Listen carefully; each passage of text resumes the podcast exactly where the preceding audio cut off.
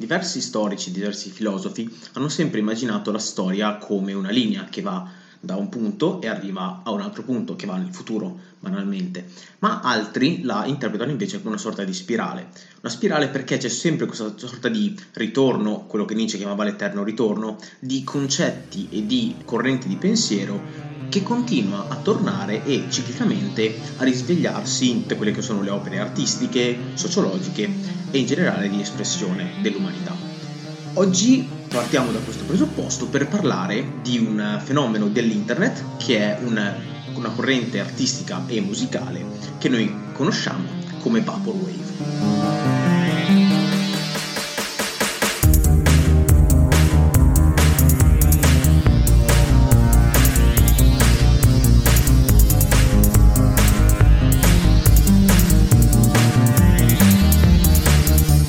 Salve a tutti e benvenuti a un nuovo episodio di Neolight, storie e mitologie viste sotto una luce diversa. Io sono Sam, oggi parliamo di un tema che ho particolarmente caro perché molto spesso quando si parla di questa tipologia artistica si pensa un po' no, a quelli che si fanno le canne e poi ascoltano questa musica di merda che sembra non avere un senso, ma in realtà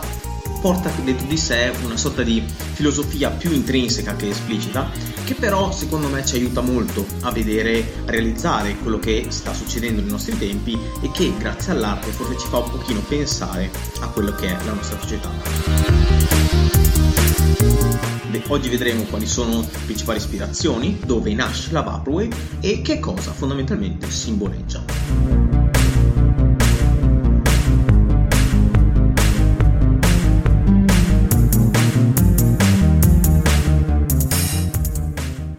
Ora partiamo dalla domanda principale. Cos'è la Vaporwave? La Vaporwave è un, appunto un settore, una corrente artistica e musicale che eh, nasce fondamentalmente nell'internet. Nasce circa un decennio fa all'interno di quei blog, soprattutto eh, come Bandcamp, come 4chan, come Reddit, che muovevano, eh, diciamo, per creare dei nuovi tipi di musica, fondamentalmente una musica sperimentale, o almeno nasce come sperimentale. Successivamente poi queste musiche, queste atmosfere si trasformano anche in qualcosa di più estetico, di un'estetica visiva, estetica visiva che va a riprendere la cosiddetta pittura metafisica, per farvi capire, e ci sono dei riferimenti diretti alla pittura metafisica proprio in, di, in diverse copertine di album Vaporwave, dei capolavori della Vaporwave, e vanno a riprendere la pittura metafisica per farvi un esempio appunto eh, Giorgio De Chirico che era fondamentalmente il padre della pittura metafisica.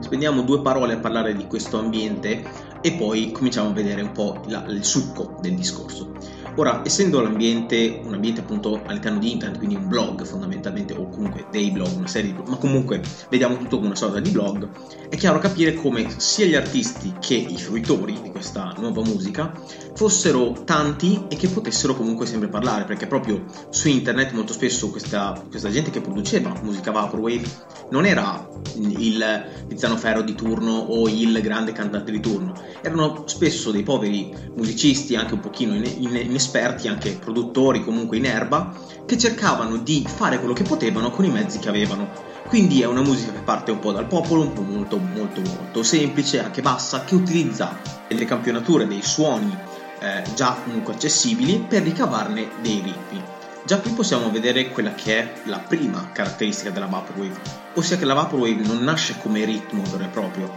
ma nasce come una sorta di, all'inizio come uno scimmiottamento, ma poi anche come una musica che nasce come ispirazione da quelle musiche 8 bit, eh, retro dei videogiochi, delle musiche da ascensore degli anni 80, da tutta una serie di cose, dalle pubblicità anche, prende ispirazione proprio da, da questa serie di eh, elementi per creare effettivamente la musica Altre, altre, ispirazioni sono comunque le grandi canzoni storiche degli anni 80 ma anche precedenti. Una delle più grandi ispirazioni per diversi artisti è ad esempio Africa dei Toto, che è una delle canzoni forse più belle, forse più famose che esistono nel mondo, che è stata ispirazione per diversi album che poi comunque vi eh, citerò.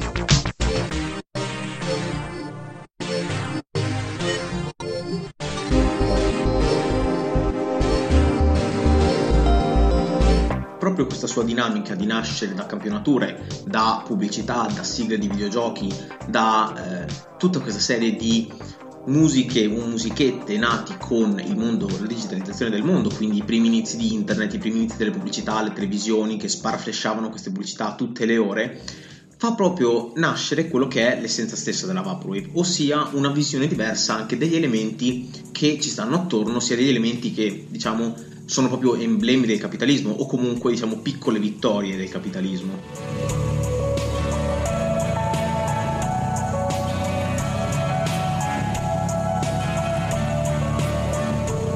E proprio questo senso della vittoria del capitalismo è il grande protagonista, oltre al surrealismo eh, ispirato appunto a autori come De, Chirico, si, proprio, si rivede proprio nell'immagine, della, nella visualizzazione dell'arte Vaporwave.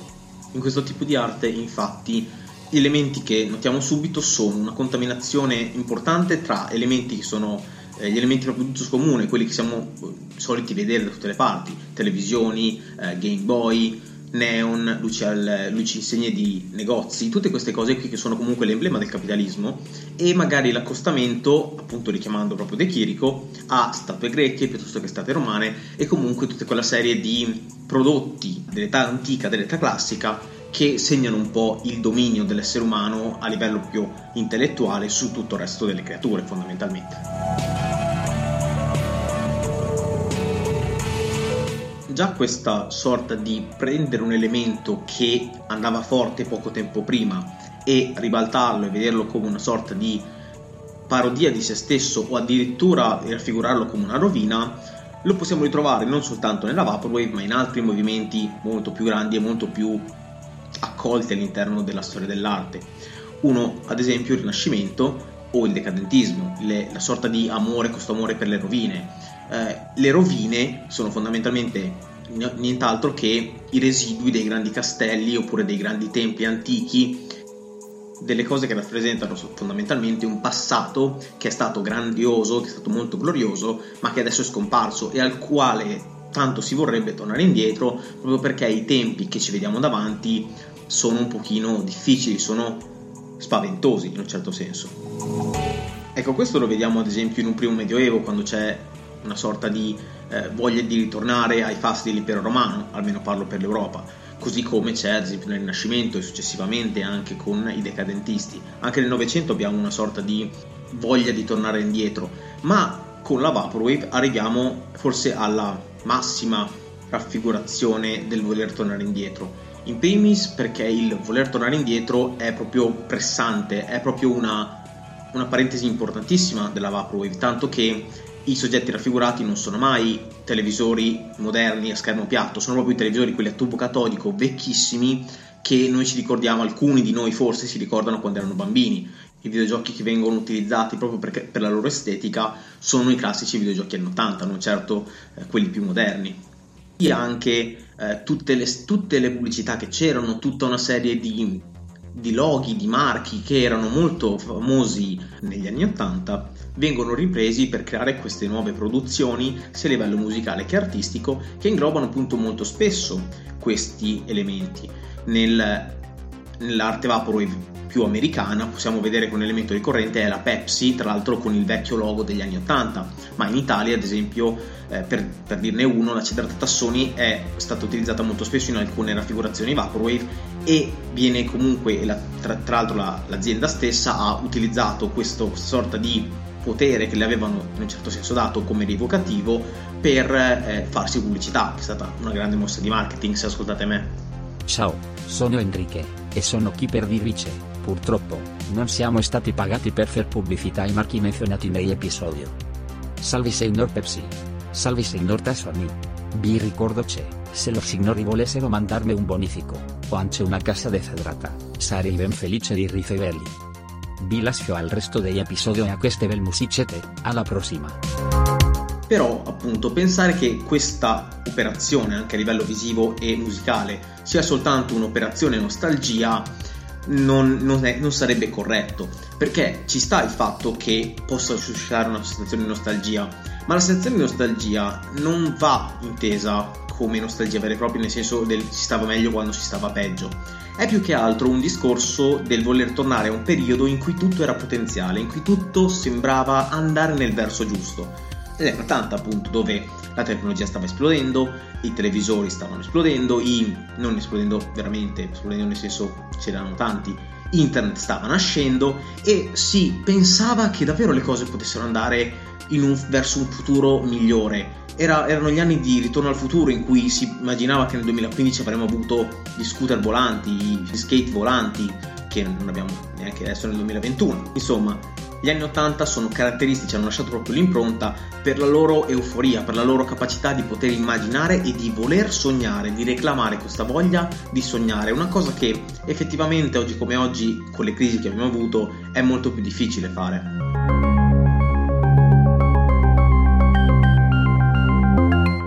Caso, la Vaporwave si sviluppa proprio a cavallo di quella che era la grande crisi del 2008. La Vaporwave nasce attorno agli anni 10, quindi nel 2010 in poi, gli album più famosi sono il 2011, 2012, 2013, quindi comunque molto vicini all'anno di nascita, la Vaporwave stessa, certo non c'è un anno di nascita vero e proprio, ma comunque quello è il periodo.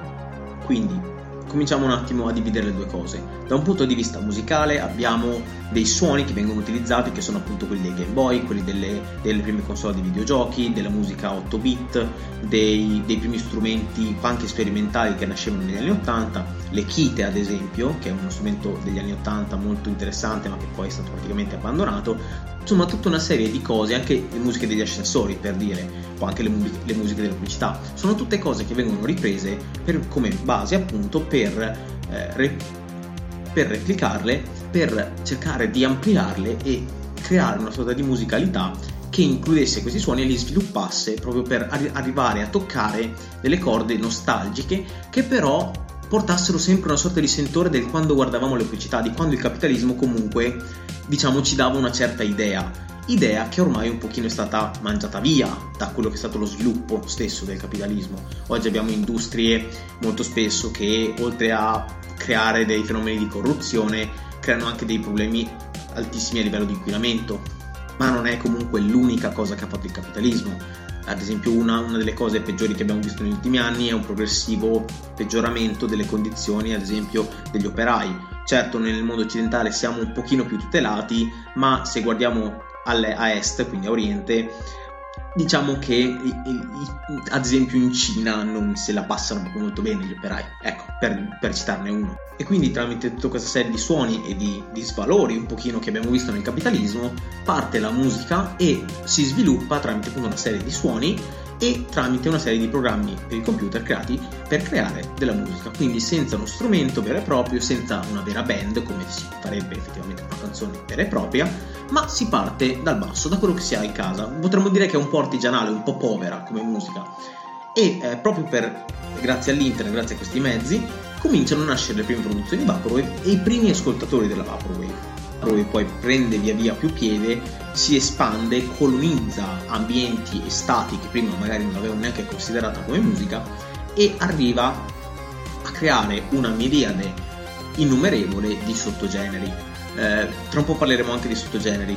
L'unica cosa che posso dirvi è che comunque per quanto sia considerata una musica di nicchia, devo dire che sto vedendo molta più influenza negli ultimi anni, negli album eh, usciti nel 2020, di quello che potevo pensare. Quindi effettivamente si vede che una, una, sorta di spinta c'è della Vaporwave, un po' forse perché la musica è un po' popolare, una sorta di nuova canzone popolare vista in una, una logica molto meno unita di quello che poteva essere il popolo in rivolta, ad esempio degli anni Ottanta, ma che comunque potrebbe significare una sorta di nuova visione stessa del popolo inteso come società, una società che si riunisce molto spesso su internet e che cerca una sorta di richiamo al quando si stava meglio o quando si pensava di stare meglio, grazie appunto a un certo tipo di atmosfere, di dipinti e di musiche. In descrizione comunque trovate alcuni degli, degli album che vi consiglierò, ma eh, per dirvi in breve eh, gli artisti più famosi, citando la Vaporwave, quella che potremmo definire più pura, comunque quella degli inizi, eh, i migliori e più importanti artisti sono ad esempio Backtroid, Black Banshee, eh, Chuck Person e Saint Pepsi, che sono quattro degli autori forse più prolifici e più importanti a livello di, di produzione della Vaporwave. Backtroid, tra l'altro, che probabilmente trovate su Spotify come Macintosh Plus, è una ragazza che ha contribuito tantissimo, non soltanto dal punto di vista musicale, ma soprattutto dal punto di vista visivo allo sviluppo della Vaporwave. perché il suo album più importante, che è del 2011, che è Floral Shopping,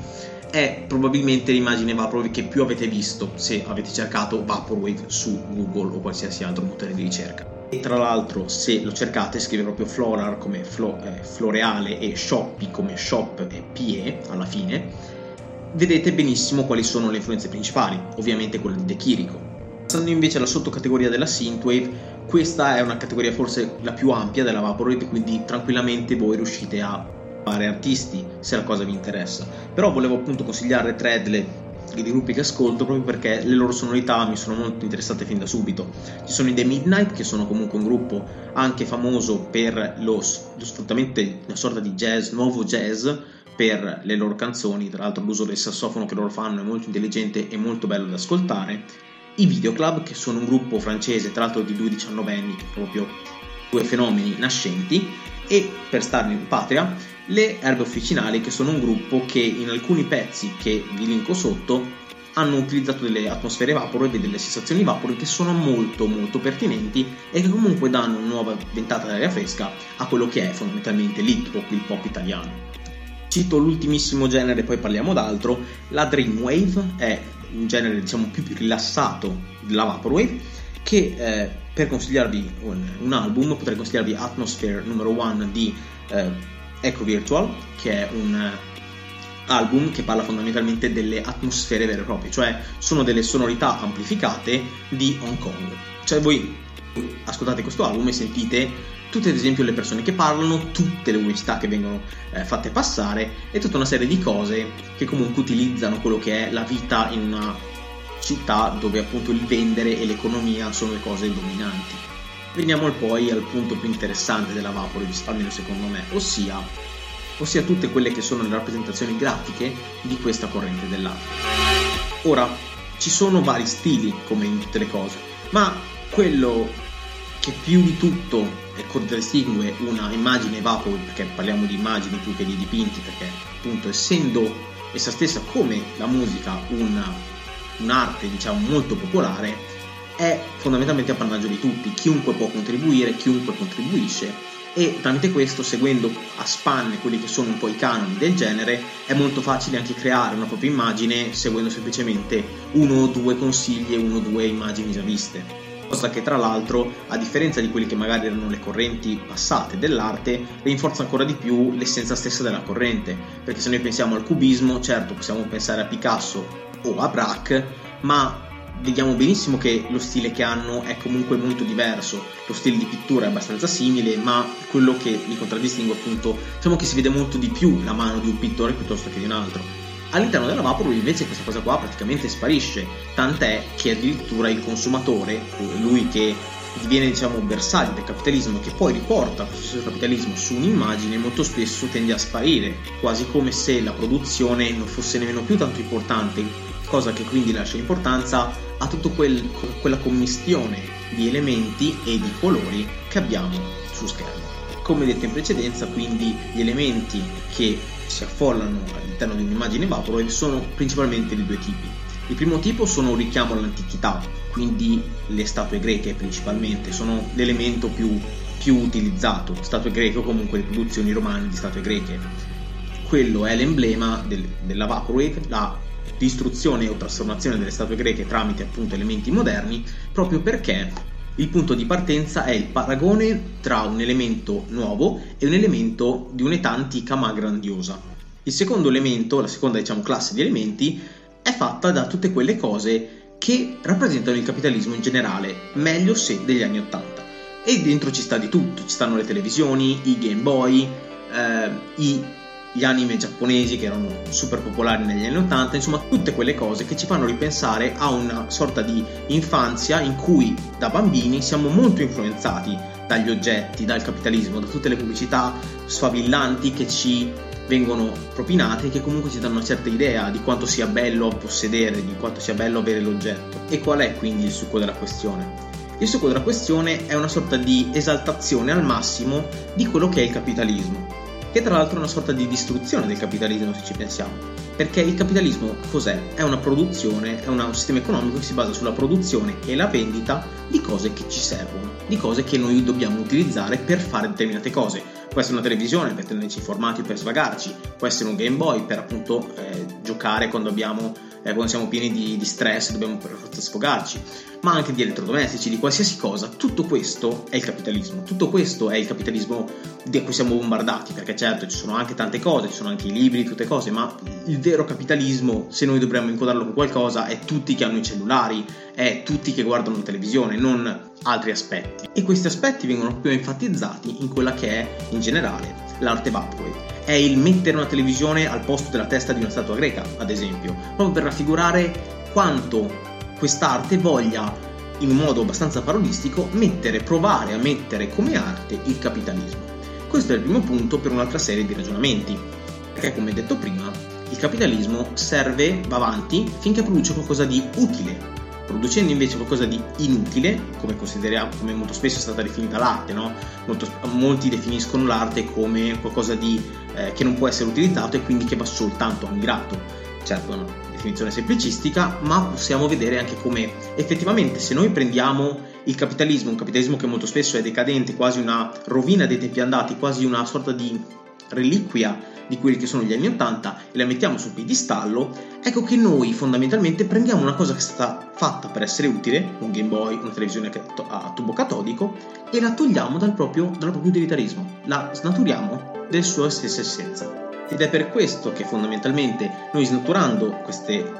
questi oggetti dalla loro essenza, non soltanto stiamo elogiando delle reliquie, perché comunque il capitalismo va talmente veloce che ormai 30 anni fa sembrano veramente meglio 40 anni fa, scusatemi, 40 anni fa sembrano un'eternità fa, gli anni 80 ormai chi se li ricorda più, sono praticamente la stessa cosa del Medioevo ormai. E appunto testimoniare prendere questi, questi, elementi come reliquie non testimonia soltanto che quelli sono tempi andati e che la nostra società si sta sviluppando a una velocità esorbitante, ma anche il fatto che quella cosa lì l'abbiamo lasciata indietro 40 anni fa. Cioè, come fa a essere arte qualcosa che è passato da così poco tempo? Come fa a essere riconosciuto come reliquia qualcosa che è di così poco tempo fa. E questo da una parte appunto testimonia se stessa la velocità del cambiamento, ma anche la non voglia di fermarsi mai, quella sorta di mostro che un pochettino eh, cerca di essere il capitalismo, che deve sempre andare avanti, sempre vendere nuove cose, sempre creare cose nuove. E appunto questo attaccamento alle reliquie, questo attaccamento alle cose vecchie, diciamo che in un certo senso fa, fa vedere la volontà di attaccarsi a qualcosa, di tenere qualcosa stretto, di voler fermare quell'istante nel tempo, di prendere quel televisore che noi teniamo in soffitta e farci una foto, dire ok, ci attacco un neon e mi rigodo un attimo la storia di quell'oggetto. Parlando di storia di quell'oggetto, vorrei citarvi con un paragone che forse è un po' azzardato, ma che mi sembra molto calzante. Ora, non so quanti di voi conosceranno Marcel Duchamp, per me è uno dei più grandi dell'arte dell'ultimo secolo ci siano un sacco di persone che non la pensano come me, Marcel Duchamp era un provocatore, era una persona che ha cercato di arrivare nell'arte e dire ok, cos'è l'arte in questo momento? Perché ecco in questo modo e perché deve essere in un certo modo? E quindi fondamentalmente un po' all'inizio per protesta, perché in realtà primi, le prime opere che sono diventate famose come La Fontana sono state fatte un pochino per protesta, perché La Fontana fondamentalmente è un cesso veramente un urinatoio che lui presentò a una mostra. E lo fece semplicemente perché in quel, in quel periodo tutte le mostre accettavano un pochino tutto, perché col dadaismo si era un pochino portato a elevare un po' tutto ad arte e lui proprio perché voleva evitare che l'arte scadesse proprio nel nulla portò proprio questo urinatoio. E da lì insomma si è venuto a creare una serie di evoluzioni stesse dell'arte che parodizzavano l'arte, che prendevano in giro l'arte fino a quando non si andava a far proprio morire l'arte. Se pensate ad esempio un, un artista e provocatore italiano, Pietro Manzoni, forse avrete mai sentito della, della così chiamata merda d'artista. La merda d'artista, questo è il nome, non volevo dire una parolaccia, però è una, proprio il nome del, dell'opera, è fondamentalmente una scatola in cui c'è contenuta la cacca di Pietro Manzoni. Ed è un'opera d'arte, però anche lì vedete che se io cago in una scatola e la metto come opera d'arte, sto prendendo in giro della gente, perché la gente che va a vedere una cacca in un barattolo, insomma, senza soffermarci troppo su questa corrente dell'arte che comunque è molto interessante, io parlerei di un'altra cosa che fece Duchamp, ossia il Grande Vetro. Il Grande Vetro è un'opera posta di due lastre di vetro che all'interno contengono una sorta di opera d'arte che raffigura una sposa con i suoi spasimanti, insomma. Però la cosa fondamentale di quest'opera non è tanto la storia, la storia che racconta, quanto la storia del pezzo d'arte stesso. Perché si narra che quest'opera durante il trasporto sia stata insomma rovesciata da eh, uno di quelli che lo stava trasportando e si sia scheggiata in un punto, danneggiando tutta l'opera, perché comunque il vetro eh, rimase frantumato, rimase intatto, perché era fatto per rimanere intatto, ma comunque rimase molto scheggiato. E eh, ovviamente il museo che lo stava trasportando si andò da Duchamp e gli disse ok tranquillo te lo ripariamo noi basta che non, non fai nulla ti prego per favore lo ripariamo noi. E Duchamp disse sai cosa? Lascialo così. Perché la cosa fondamentale di quell'opera era che tanto era diventata povera l'arte che almeno questa è la mia interpretazione ma tanto era diventata priva di significato l'arte tanto era diventata povera di capacità di impressionare che la storia che l'opera d'arte raccontava diveniva insignificante di fronte alla storia del pezzo d'arte stesso. È un po' come dire che il mondo era un pochino saturo d'arte, era un pochino stanco di vedere sempre le solite cose, sempre i soliti dipinti, sempre le solite passioni viste in un certo tipo. E quindi quale modo migliore per raccontare una storia se non raccontare quella dell'opera stessa che ha, dis- che ha rischiato di essere distrutta, ma che comunque è ancora lì, che testimonia il fatto che non si è rotta siamo noi ovviamente sempre a dare valenza ad un'opera d'arte e siamo noi a dare valenza stessa anche alla storia dell'opera d'arte. Ed è per questo che Duchamp l'ha lasciata. È per questo perché la storia dell'oggetto diventa parte stessa della storia che racconta. E anche qui, nel capitalismo, nella Vaporwave, la cosa importante non è più soltanto il Game Boy che viene rappresentato, ma la storia del Game Boy, il fatto che sia diventato qualcosa di permeante nelle nostre vite, qualcosa che negli anni 80 scendevi e qualcuno, qualche bambino probabilmente prendeva in testa un palo perché stava guardando il Game Boy e non guardava avanti dove camminava. Ed era qualcosa che era popolarissimo, che ha segnato una generazione e che tanto è stato importante quanto è stato veloce ad essere abbandonato, perché subito dopo c'è stato qualcos'altro e subito dopo ce ne sarà qualcos'altro ancora che andrà a sostituirlo. E quindi non è soltanto un voler erogiare le rovine, la Vaporwave stessa, la Vaporwave non è soltanto un elogiare quello che è stato o le grandi opere del passato, che sia il Game Boy, che sia Evangelion, che sia un anime importante o che sia Cowboy Bop. Non è soltanto quello, è andare a riprenderle, parlare della loro storia, parlare di quanto ancora siano presenti e quanto facilmente però le abbiamo dimenticate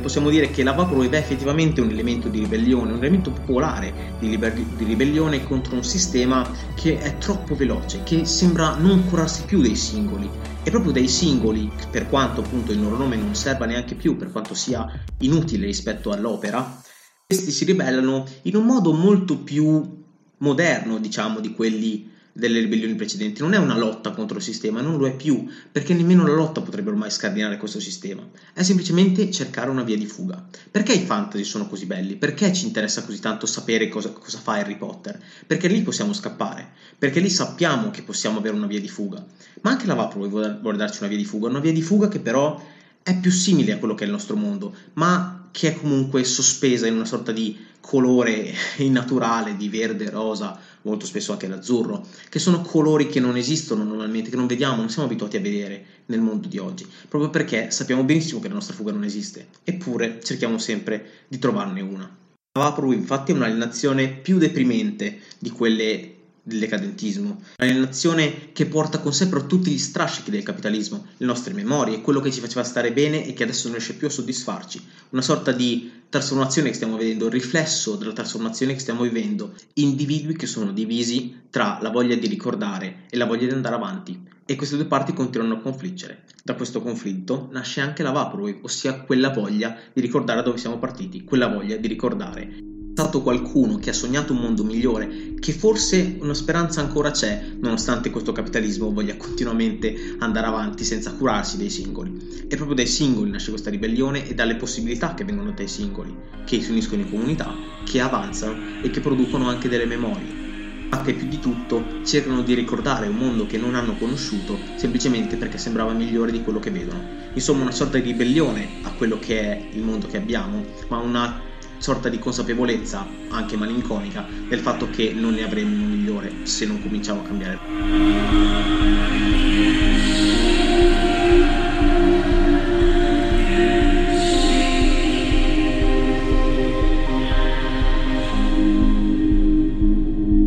Questo era un nuovo episodio di Neolight Storie e mitologie viste sotto una luce diversa. Io sono Sam e spero che l'argomento che vi ho portato oggi vi sia piaciuto volevo portarlo fin dall'inizio di questo podcast perché comunque è ispiratore anche del titolo del podcast. Il neon è un elemento super presente nella,